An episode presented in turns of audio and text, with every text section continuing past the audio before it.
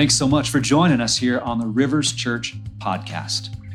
We see a church full of passionate people who reach the unchurched with the gospel of Jesus. Our heart is to equip people to love, live, and lead in God's kingdom. We hope you enjoyed today's message and pray that it encourages you to be all that God has destined you to be.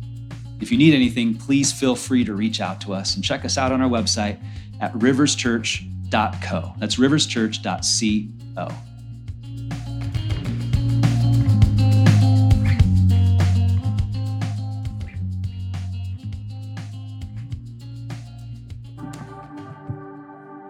join me in prayer right now?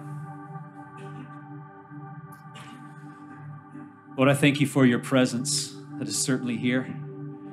And I'm asking that you would reveal yourself to us in, a new way, in a fresh way, in a clear way. God, I pray that we would receive your love and your word and your message here today with open hearts, with receptive hearts. Lord, I pray that all of us would understand how sacred our sexuality is that we would truly grasp the sacredness of how you've made us and how you've called us to live. And as we dive into a topic that is such uh, a debated one and, and one that is fought, canceled so much in our culture, Lord, I just pray that you'd give us grace here today to receive, to learn, to hear what you have for us and to learn as your people how we should respond in this topic. I pray this in Jesus' name. Amen. You can be seated. We're starting a new series today, and it's called Asking for a Friend. And so, in this series, we're going to address some important topics, controversial topics, maybe you might even call taboo topics, things that you may not always hear in a church, but we feel it's very important for us to look at these topics and address these topics. And so we're going to look at abortion, we're going to look at um, politics, we're going to look at uh, gender identity and sexuality. And today we're going to look at the topic of homosexuality. And so, what should a Christian believe about homosexuality? Asking for a friend. Get it? Because these are all things that you hear people talking about, and, and so maybe you're like, I want to ask, but it's, it's not about me. No, I'm just asking for a friend here. So let's talk about some of these important topics because our friend wants to know, right? So, what should we believe about homosexuality? And I think we're in a very important moment in history. As a country, as a people of God, as a church, and we're being pulled in lots of different directions on lots of different topics, this being one of them. And there is a war going on in our culture regarding homosexuality. Have you noticed? And it's not just in culture, it's in the church now. So, did you see two weeks ago, Pope Francis came out, the Pope of the Roman Catholic Church came out, and he actually said that they could possibly bless same sex unions which is a deviation from their official stance. Now, they haven't changed their official stance on what marriage is between a man and a woman, but he has verbally and even in a written letter given permission for different places, different bishops and archbishops, whoever, cardinals, that they could actually give a blessing to a same sex union. And so it'll be interesting to see where does this go within the Roman Catholic Church. There's a lot of Christian churches that have now become very affirming of the gay lifestyle and of homosexual unions. And there's a lot of pressure for other churches to do the same thing. And so I think this is an important topic for, for you and I to really wrestle with, to think through, to talk through, to pray about, and to, to study. Because what should we believe about this? How should we respond to this? There's a lot of people outside the church, and there's a lot of homosexuals that have this preconceived notion that Christians are just anti gay and they're homosexual haters. And to be fair, that's our fault. Like how we responded for decades in this topic, we created this issue. The church is known more for what we're against than what we're for. And I pray that that begin to change. I think it has in the last decade as we've kind of changed our tune and realized our posture was not good in regards to this topic. And so it's beginning to change, but it's got to continue. We've got to continue to pray and look at this topic because it's so, so important. So, what should we believe about homosexuality? And I recognize as we dive into this topic here, there's different groups represented that are listening to this message. The first group, some of you might think, oh no, I showed up on this day? like, seriously? It's, it's gay day, and I showed up at church on gay day. And you're like, I don't know about this. Like, what's going on at this church is weird. And so maybe you feel that way. It's, it reminds me of this friend of mine. He and his brother, they dropped uh, his brother's daughter, who just gotten married, off at the airport because they're going on the honeymoon. So this is right after the wedding. Him and his brother dropped them off at the airport, and they're driving the actual car that belonged to the couple. So the the car said just married. It was all decked out, streamers, and all that. They dropped off the airport, and they, as they're driving back through town, they found themselves somehow accidentally stuck through traffic that was just kind of weaving, you know, telling people where you can go and can't go. They found themselves in the middle of a gay day parade. And so here they are, two guys in a car. This is just married, all decked out, and they find, and all everybody around them's like, yeah and so my friend, he thought this is hilarious. He rolled down his window and he's like, thank you, thank you, thank you, thank you. And his brother was mortified. He's like hiding in the front, like just like, oh, I can't believe you're doing this. Like, and it's just a hilarious, longer story than that. But maybe you feel like his brother, like, I can't believe I'm here on this day. There's a second group that's here, and you, you are really interested in this. Maybe as a person of faith, you want to know how should I respond? And what should I believe? Because there's a lot of confusion in this topic out there. But then there's a third group. And for those of you that are in this group, it's personal. And I really want to speak to you and encourage you today. It's personal.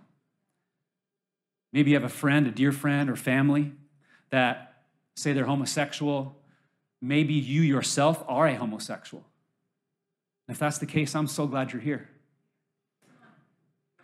Um, some of you, you, you've struggled with this and you maybe have dabbled with this and you haven't wanted to, but you just feel a, a leaning towards this for whatever reason that you can't explain. And so you could fall into any of those groups where it's just very, very personal to you. And I want to speak to you today.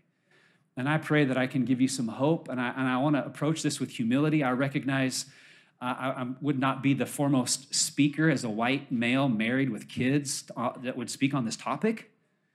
But I learn, I listen, I have friends and family in this, I study. I want to bring you a humble and very thoughtful and educated, studied presentation today, if you want to call it that. I want to speak to every group, whatever group you find yourself into. I want to speak to all of you because I think it's important that all of us are able to think about this and talk about this in an educated way, in a loving way, and in a compassionate way.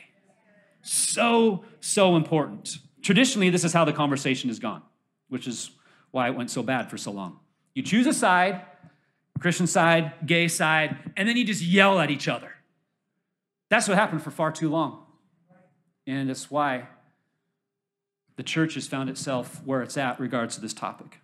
So, as a believer, if you are a follower of Jesus, a believer in Him, how do you approach somebody? How do you have these conversations with someone who says they're a homosexual?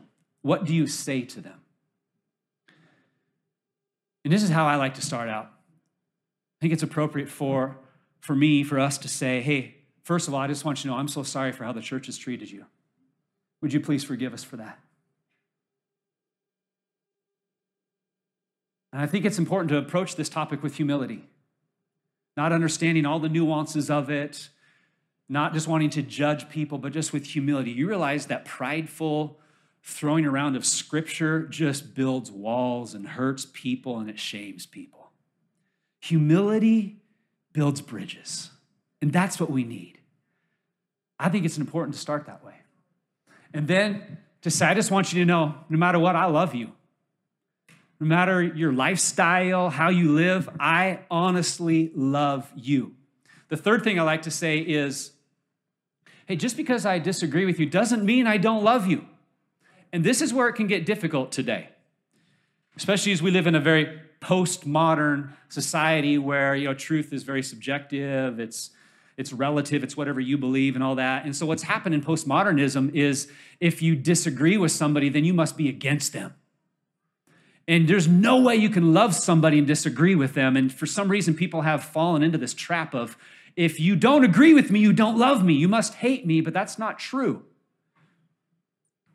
Just ask any married person. You can love somebody and still disagree with them, and that can happen a lot. There's so many times I disagree with my wife, and then I realize that I'm wrong, but we still love each other even in disagree. It's possible to love somebody and still disagree with them. People struggle with this today, though. And it's important that we learn how to have healthy relationships where we can actually live that way. Like, I disagree with you, but I love you. And I don't want to cancel you because I disagree with you. That's what cancel culture is, right?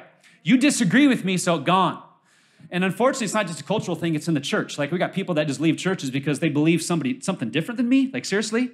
You think that? We saw it in COVID, guys. You think that about masks? I'm not going to worship with you anymore. I'm going to another church. You think that way politically? Like, seriously, like friends that lived together and did life together and community together for years, all of a sudden they realized we have different political leanings. Well, forget you. I don't want you to be a part of my life anymore. I'm going to a different church. And we cancel each other even within the church. And it was a bad witness. So it's okay for us to disagree. You may disagree with everything that I say today, but we can still love each other. And that's okay. So just because I disagree with you does not mean I don't love you. And I just always like to bring it back around. I just want you to know no matter what, I really do love you. And that's how I lean into conversations and relationships uh, like this. So here's the deal if that person is not a believer, you and I have no right to judge them. We have one obligation we have one command, and that is to love them. That is the calling on our life, okay? And, and, I pray that you and I would be a people, that we would be a people, this church would be a church where people are loved and accepted and welcomed no matter who they are, no matter what their orientation is.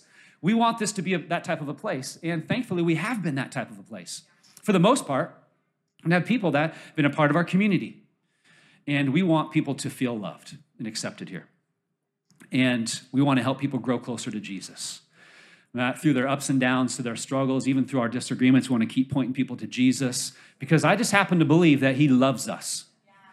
Like, I believe what Jesus said God so loved the world that He gave His only Son, that whoever believes in Him will not perish but have eternal life. For God did not send His Son into the world to condemn the world, but to save it. Like, God didn't send Jesus into the world to condemn the world, and He's not sending you and I into the world to condemn the world either. So, this is the starting place right here. It's, it's, it's love. We start with love because God loves us, He loves you so much. And I think it's important that you know this. He loves you no matter what. And I love that about, love, about God, that He loves me no matter what I do. And so, how do we even handle this as we talk to our kids about this? And then help them wrestle through all this. I think the starting point is love. You need to train your kids, disciple your kids, and, all your friends and relationships. Please know this God loves you no matter what.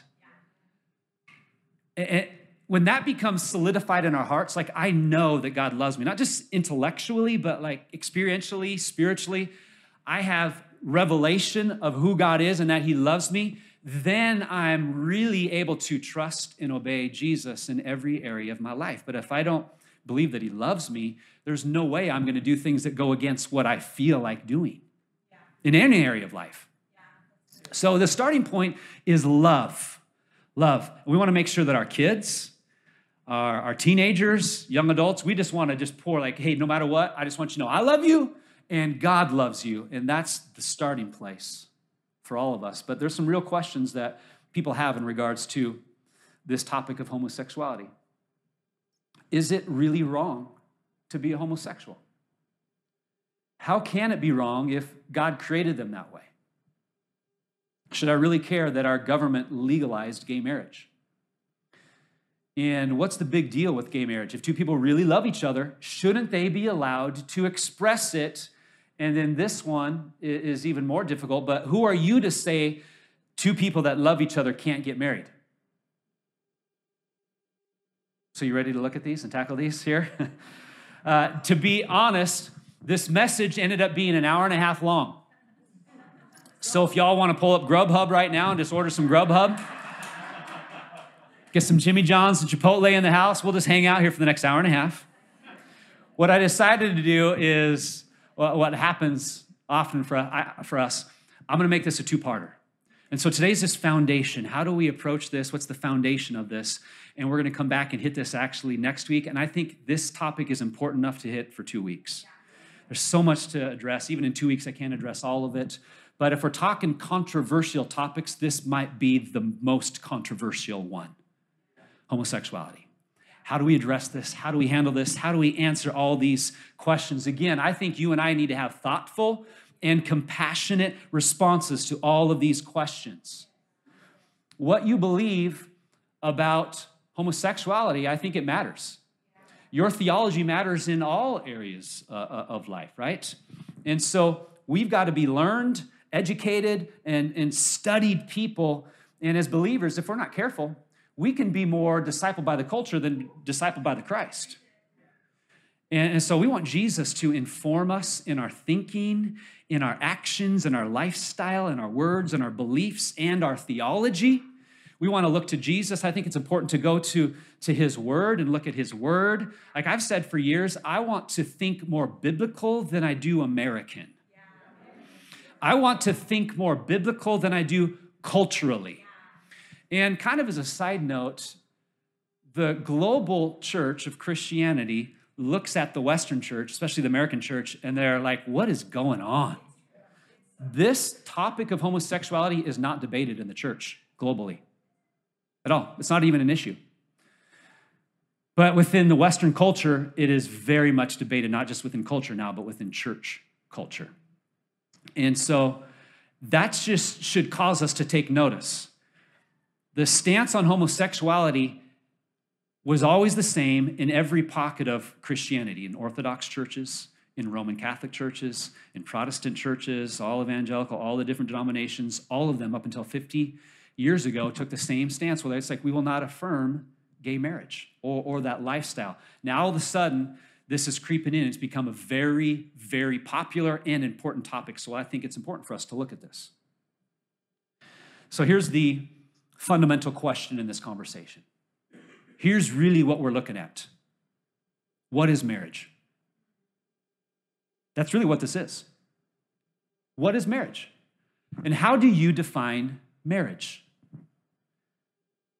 Because how we define marriage, then that gives us the direction we're going to go with our life and our beliefs and, uh, and our conversations, right?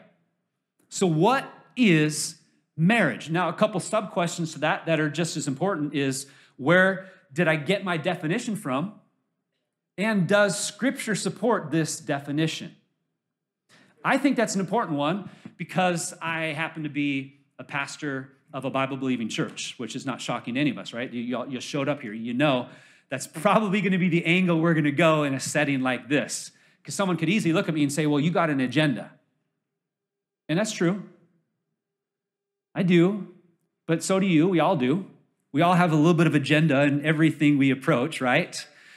So there's a little bit of that for all of us and everything, but I will promise you that I, I listen to all sides on this and I have friends and family. It's like I really want to give you a thoughtful approach to this topic as best as I can in humility. So I'm going to take the direction of let's look what Scripture has to say. And here's why. I just happen to believe that this is the authority on morality right here. Now, you and I have to have a place that we go to that is the authority on morality but actually, a lot of people don't have a place they go to. They just look to popular opinion or whatever their own personal opinion is. If you don't have a place that you go to for the authority on the decisions of morality, then it's just whatever you feel like. And that, again, that's postmodernism, whatever feels good to me. You believe your truth, I'll believe my truth. And they may be completely opposite, but it's fine. You do your thing, I do my thing, and all of that. And, and so that's what postmodernism has brought into, uh, along with a whole host of other things that has really caused a slippery slope that we're beginning to go down when it comes to the topic of homosexuality and same sex marriages and all of that. Because we've opened the door now to saying, well, it's okay for this and it's okay for this, and then where does it end? Now, there is an agenda, and it's no, there's no secret that there's a homosexual agenda or a gay agenda. It's not a secret, it's published in books. You can find it all over the internet and in books in your library. Uh, it's really, really started in 1969. We might get into more depth than this next week, but in 1969, there was an event that happened in Greenwich Village that shocked, shocked the world. And since then, some people got together and they really began to develop what is called the gay agenda. And their goal was this, and still is we want to make the gay lifestyle normal for everybody. Even if they don't choose it or are not in it, we want everyone to think it's normal. And so, for decades, that has been their agenda. Again, no secret. This isn't conspiracy theory. This isn't my opinion. This is just fact that's out there. And so, there is agenda, and you and I are the product of a culture war. We're victims of a culture war, whether we realize it or not. And so, what they've done through the years is they have made this to feel more and more and more and more normal in our culture. And now, even within church, some people are like, oh, well, maybe this is okay.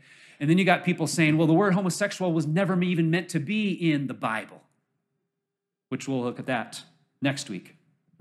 But what the homosexual community will say is this has actually gone farther than we ever anticipated because now we have to be inclusive of all this other, you know, trans, queer, uh, uh, two spirit, pangender, all this. There's all these other things. Just continues to be more and more and more and more. Like the, the list is, is not going to stop at everything. We have to be inclusive. And even homosexual community will say, it's gone a little farther than we thought and we anticipated. We just wanted to be accepted and have legal, civil, same sex unions. That's all they wanted. And now it's all this other stuff. And you got people now in the last couple of decades that are getting married to animals, they're getting married to inanimate objects. A lady is married to the Eiffel Tower. And so, I mean, again, it, it's, it's, it's important that we don't just laugh and scoff at these things, but we just think these, these are genuine people who think this is okay. And so we want to build bridges, not build walls and, and just know that just people are doing this. And so, how do we approach this? How do we handle this? And so, the question is how do we define marriage? How do we define marriage? Today's culture would say this marriage is a romantic union between two consensual adults, or it's a legal union between two people that love each other. It'd be something along that lines. That's what, how culture would define marriage today. And so then even a lot of people are like, yeah, what's wrong with that? It's fine. If it's good for them, it's good for them. But I think it's important we also go to the Bible. What does the Bible say? Because again, I think this is the authority on morality. Like I ha- happen to believe, like Pastor Amy said earlier, that Jesus, he, he lived on this earth. Like no one can argue that. and He lived a sinless life, though. He died a criminal's death on a cross for our sins, but then he rose from the dead, showing to us he is God. I think it's important we look at Jesus and everything that he taught us, and he, he points us back to Scripture. And, and, and so we've got to look at what he says, and we got to look at, at, this book here. So, what does the Bible have to say? And so let's go to Genesis chapter 1. Genesis 1, verse 27. says this So God created human beings in his own image. In the image of God, he created them. Male and female, he created them. And then you jump over to verse or chapter 2, verse 20, uh, what is that, 21, 24, 21. Need my glasses. 21, yep you get a little bit deeper description of the creation account in chapter 2 here. So the Lord God caused the man to fall into a deep sleep. While the man slept, the Lord God took out one of the man's ribs and closed up the opening. Then the Lord God made a woman from the rib, and he brought her to the man. At last the man exclaimed, This one is bone from my bone and flesh from my flesh. She will be called woman because she was taken from man. This explains why a man leaves his father and mother and is joined to his wife, and the two are united into one. Now, the man and his wife were both naked, but they felt no shame. Come on, isn't that the good life right there, huh? Naked and unashamed, right there. That's how God designed it originally. All right, so Adam sees man, or sees, sees woman, sees Eve for the first time, and he says, Okay, there she is. All right, that's the one. And he says, Bone from my bone and flesh from my flesh. This is a statement of equality. It's actually a statement also of difference.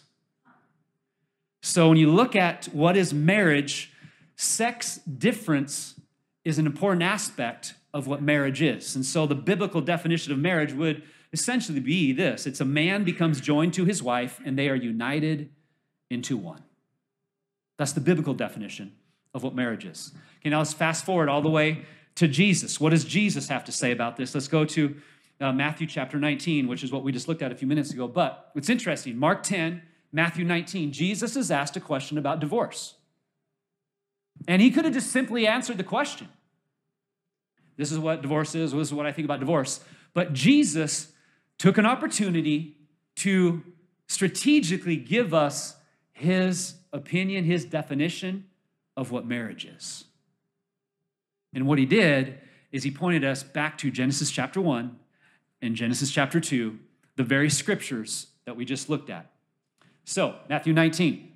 Some Pharisees came and tried to trap him with this question Should a man be allowed to divorce his wife for just any reason? Haven't you read the scriptures? Jesus replied. They record that from the beginning, God made them male and female. Genesis 1. And he said, This explains why a man leaves his father and mother and is united or is joined to his wife, and the two are united into one. Since they are no longer two but one, let no one split apart what God has joined together. So then he quotes Genesis 2, and he says, This is, this is how God has set it up. So, isn't that interesting? He's asked a question about divorce, but what he gives us is his definition of marriage. And he points us back to the beginning, all the way back to the beginning of time, where God put the institution of marriage together. And I think it's important for you and I to also go back to the very beginning of time when we're talking about what on earth is marriage. And here's what we learn God doesn't just define marriage differently than culture, He is the creator of marriage. And this is so important, guys, to understand this. Because if marriage is a man made thing, then it doesn't matter what we do with it. If we thought this up because, like, hey, I don't know, it sounds kind of good. I just want to be with someone for the rest of my life and just enjoy that relationship with them in every aspect and we thought it up and we created it, then we are free to change it and make it whatever we want. But if God is the creator and the author of marriage, then we have to look at how He set it up. And we've got to trust Him and His ways for what marriage really is. Really important. And so this is where you can even discuss with people like, well, who, who, how did marriage start? What's the purpose of marriage? Why does it exist? Now, I know most people who don't believe in God, they're going to really forever struggle with the, this definition of marriage because they don't care what the Bible says. And that's fair. I get that. They're going to care mostly about what popular opinion is or, again, what their opinion is. But here's the issue there's a growing number of Christians and churches that are now affirming the gay lifestyle and gay marriage. And this is where the tension continues to grow for the church. How do we as a church within Christian culture respond to this? And I believe that a starting point is this we look at a definition of marriage. Why does it exist? But also, can we just agree that we are called to submit ourselves to the Lordship of Jesus Christ in every area of our life? Let's just start there. However, we're going to interpret the scripture, let's make sure that we are in the lordship of Christ. Like he is my Lord, he's my king. He's not just my savior who saved me from death and hell, but I have a relationship with him. He is alive in my life. I'm alive because of him, and I'm going to be with him forever. So, and we're thankful for that too, by the way, right? Amen? So, we've got to submit ourselves to the Lordship of Jesus Christ in our sexual area of life, but really in every area of our life. But here's the deal our sexual ethic has become very difficult for Christians today. Very difficult. Uh, uh, just access to sexual pleasure is easier than ever, so it's been harder for Christians to live holy and pure lives. And so really it becomes down it comes down to this issue. Am I really able to trust Jesus in this area of relationships and sexuality and all these other areas of my life? Okay, can I trust him with this area of my life? Now remember, starting place is this. God loves you no matter what. Don't forget that. God loves you and me no matter what we do. His love for us is not conditional. It is unconditional. It never ends. And so when people say that God is anti gay or he's a gay hater, that is so unbiblical because God just loves everybody. But then he has some standards and some callings, and, and, and he's, he's called us to live according to his ways and to trust him and live according to the boundaries that he's set up. And what's amazing is when you and I do that, that life can go so much better for us. So, I got a friend who lives here in town, and she's homosexual, and she's a believer in God. She's a Christian, loves God, loves Jesus, and she recently just found out two months ago that her church is not affirming of her lifestyle. She was crushed. I remember talking with her that day, that actually that night, she had just had the meeting a couple hours ago, and she was in tears, just telling me, like, Tyrone, I, I had no idea. I love my church.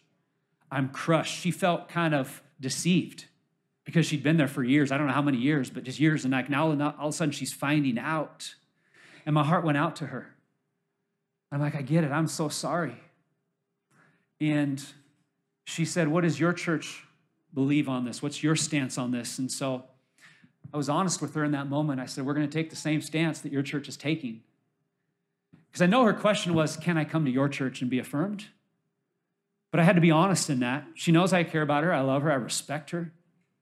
I'm going to continue to have conversations with her about this. But I said, you know, we take the traditional biblical stance in homosexuality. And, you know, she was re- really disappointed by that, but really still just broken and hurt over her current situation. And that situation is taking place over and over and over again right now in our culture. It's all around us. And I think it's important we lean into those relationships with love. We've got to. As I reflected on that conversation, I thought, man, I wish I would have said, we really take the stance of Jesus. Just point it not just to Bible, but to Jesus. Because I want to really start taking that angle. Like, I just take the stance that Jesus took. And so I just believe his teachings and you know, it's, it's all about Jesus, isn't it? You know, especially as a, a fellow believer who she believes in Jesus we would agree on that. It's all about Jesus. But this is happening all around us. Our kids are growing up in this right now. They're growing up with friends, they're being taught uh, in, in, by teachers, especially in university, like this is normal, this is okay. How do we handle this? Our response has to be one of love and compassion. Yeah. We're never going to argue anybody to agree with us. It's never going to happen. We're never going to be, uh, be building bridges by demeaning people and putting them down and throwing out gay jokes. Uh, there are some people who feel attracted to the same sex and they actually pray for God to take it away.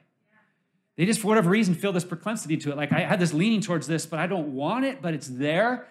And, and so, can we have grace and compassion on those people enough to say, I'm, I'm with you? Let me walk with you through this. Is that okay?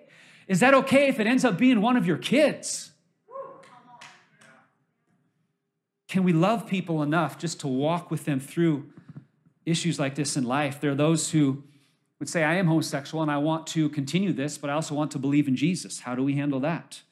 There's many who've been around the church, been around Christians, and they've heard the jokes, they've heard the bashing, and now they want nothing to do with church or Jesus, which should break our heart. Because the whole goal is to bring people to Jesus, right? Not to get people to agree with everything that you believe. Not to have everyone have the same opinion that you and I have, but it's to point people to Jesus. So, again, back to our mission. We are called to love people, live like Jesus, and lead others, not to my opinion and agree with me, but to Jesus. We're leading others to Him. This is the goal. I pray that you and I can live this out. That we can just be people who bring people to Jesus. We, we live like Jesus so much so that we can see stories like what's happened to Tony. Like, I want to see that over and over and over and over again. Like, I, I need to get right with Jesus. I need to follow Jesus. Just because we're being Jesus everywhere we we go, our goal is to point people to Jesus. He is the goal. And here's what's amazing about Jesus. Here's what I love about him. Like, Jesus, he raised the bar in regards to sexual ethics and people still loved hanging out with him. Like, this is the genius of Jesus. You read about Jesus, and he has a high standard of how he's called you and I to live, yet people still loved hanging out with him. Go and read through Matthew 5, 6, and 7. It's the Sermon on the Mount. It basically is Jesus' message on this is what the kingdom is. You want to know what the kingdom of God is all about? You want to know what the kingdom of God is like? Matthew 5, 6, and 7. The Sermon on the Mount gives us the kingdom. And in that message on the kingdom, Jesus raises the standard, even Old Testament standards. Hey, you've heard it was said that you love your neighbor and hate your enemy. Jesus like, nope, wrong. Love your neighbor, but also love your enemy and pray for those who persecute you. That's in the Sermon on the Mount. Like he raised, he elevated the bar. And so then he also says this you've heard it said, heard the commandment that says you must not commit adultery, but I say anyone who looks at a woman with lust has already committed adultery with her in his heart. He's raising the bar, he's raising the standard. You see it all throughout the Sermon on the Mount. And then, really, the whole point is none of us can live this out with perfection.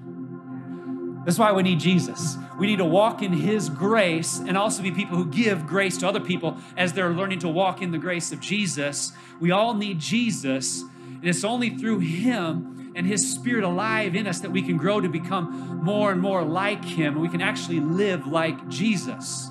We'll never achieve the standard of perfection, but Jesus did raise the bar. And yet He was known as a friend of sinners. And He hangs out with all these people that religious people couldn't stand. They looked down upon them, they made fun of them, they made jokes about them. Yet Jesus hung out with them. In fact, right after the Sermon on the Mount, you know what happens? Jesus runs into a leper and he doesn't cast that leper aside like everybody else does. He touches the leper and heals the leper. And then he runs into a religious leader, or uh, no, actually a Roman officer. Some of the religious leaders didn't like, most Jews didn't like the Roman officers. And the Roman officer says, My servant needs your healing touch. And Jesus heals the Roman officer's servant. Like all these people, far from God, loved Jesus and they came to Jesus. And he heals them and he meets them right where they're at. You go to the next chapter, that two chapters after the Sermon on the Mount, Jesus looks at a tax collector. He says, Hey, Matthew, come follow me and be one of my disciples. Most Jews would be like, That is stupid. How dare you look at a tax collector and call him to be like, he can't, he doesn't deserve to be a, a disciple of yours, Jesus. He says, No, this is the kingdom. This is how we live. And Matthew, who, by the way, we've read a lot of Matthew today from Matthew, the disciple. Matthew dropped everything as a tax collector and followed Jesus as a disciple of Jesus. And it just shows us Jesus loves everybody. He calls everybody, no matter who you are, no matter what you uh, decisions you've made, no matter what your lifestyle is, He is calling you to follow Him as His disciple, just like He called Matthew. Come and follow me. And what's cool is then later on, you see Jesus at Matthew's house hanging out with all the tax collectors. And all these people, again, that other Jews and Christians didn't associate with. Jesus continued to have a high standard of ethics and morality, but everybody loved to hang out with him. And I think He's calling us to have the same, to live the same way. So, what we want to do is this, guys, is we just want to be people who point people to Jesus. He is our message. He is what this is all about. He is what life is all about. Our message, it's not primarily justice. It's not primarily morality or behavior or ethics. Our message is Jesus. And so we point people to Jesus. Say, hey, hey, let's just go to Jesus, and He's going to help us work all this out. And here's the call to Jesus. Here's His call. He says, hey, come to me.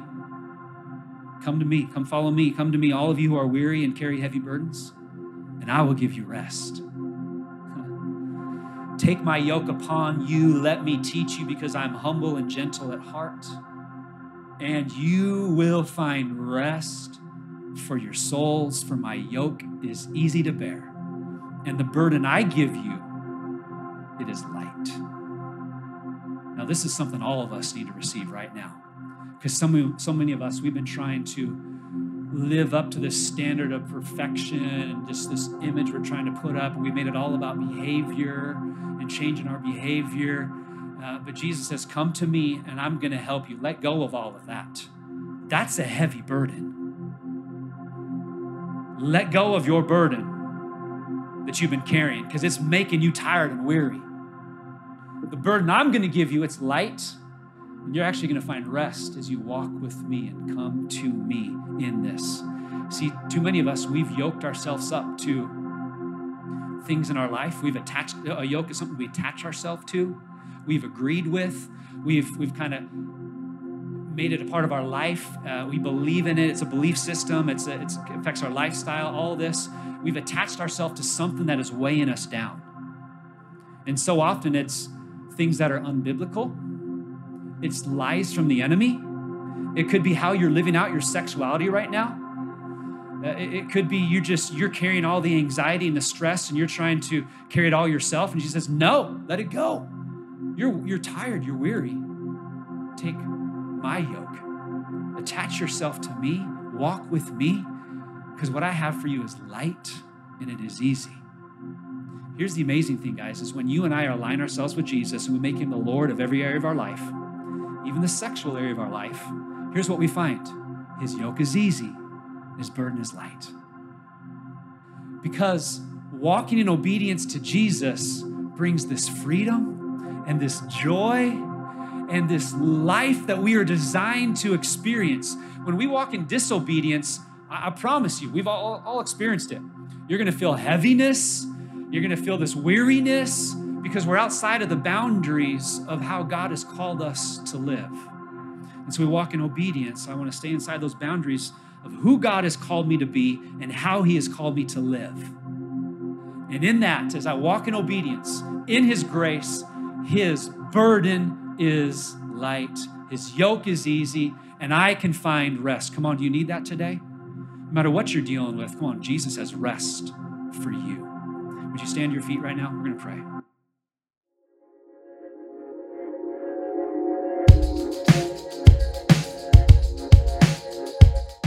Thanks again for listening to this message at Rivers Church. We'd love to have you subscribe to this podcast if you haven't already. To learn more about what's going on in the life of our church community, check us out at riverschurch.co. I pray that this week you would walk in the power and the presence of God. Thanks for joining us.